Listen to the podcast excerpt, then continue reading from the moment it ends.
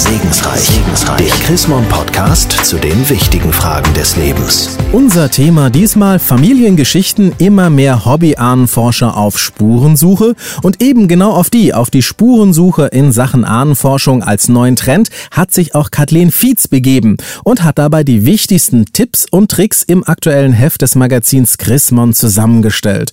Frau Fietz, warum forschen denn immer mehr Deutsche nach ihren Ahnen? Also es liegt zum einen daran, dass das Internet viel mehr Möglichkeiten bietet als früher. Früher musste man sich an professionelle Ahnenforscher oder an Archive wenden. Jetzt kann man einfach im Internet schon mal gucken, gibt es jemand mit meinem gleichen Namen? Wo kommen meine Vorfahren her? Das ist einer der Hauptgründe. Ein anderer Grund ist, dass es viel mehr Scheidungskinder als früher gibt, die vielleicht nicht mit ihrem leiblichen Vater aufwachsen und dann irgendwann auf die Suche gehen. Bleiben wir aber mal gerade bei den Suchenden. Wer ist denn da so der klassische Ahnenforscher? Ist das der pensionierte Oberstudiendirektor, der es nochmal wissen will, oder sind das durchaus auch jüngere Menschen? Also sind schon ähm, sehr viel ältere Menschen auch, die natürlich erst im Alter auch Zeit haben und auch gerne ihrer Familie was hinterlassen wollen, aber es nimmt auch immer mehr zu, dass junge Menschen sich auf die Suche begeben. Und mit welcher Hoffnung gehen diese Hobby-Ahnenforscher dann ans Werk? Hoffen die wirklich ganz berühmte Vorfahren zu finden, à la Bismarck, Lessing, Goethe und Co.? Also natürlich hoffen einige Leute, sie stammen von Karl dem Großen ab. Die meisten gucken aber wirklich,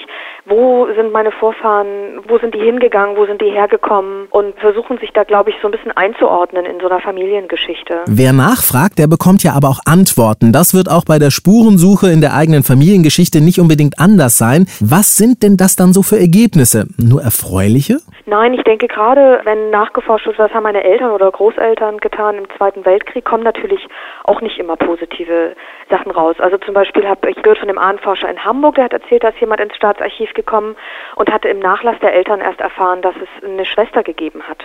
Und da stellte sich dann halt heraus, dass die Opfer geworden ist von einem Euthanasieprogramm und die Eltern haben einfach nie darüber gesprochen.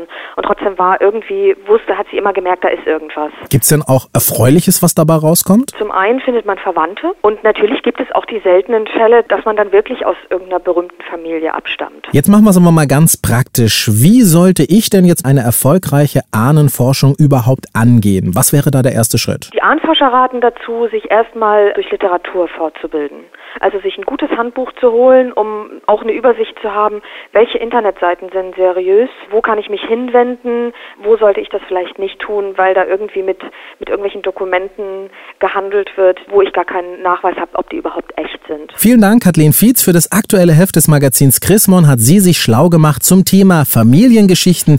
Immer mehr Hobby-Ahnenforscher auf Spurensuche. Wenn Sie mehr wissen wollen zu diesem spannenden Thema, dann lohnt sich auf alle Fälle ein Klick ins Internet unter www.chrismon.de oder Sie schreiben eine E-Mail an segensreich.chrismon.de. Ich sage derweil Dankeschön fürs Zuhören. Bis zur nächsten Ausgabe von Segensreich. Segensreich. Der Chrismon Podcast zu den wichtigen Fragen des Lebens.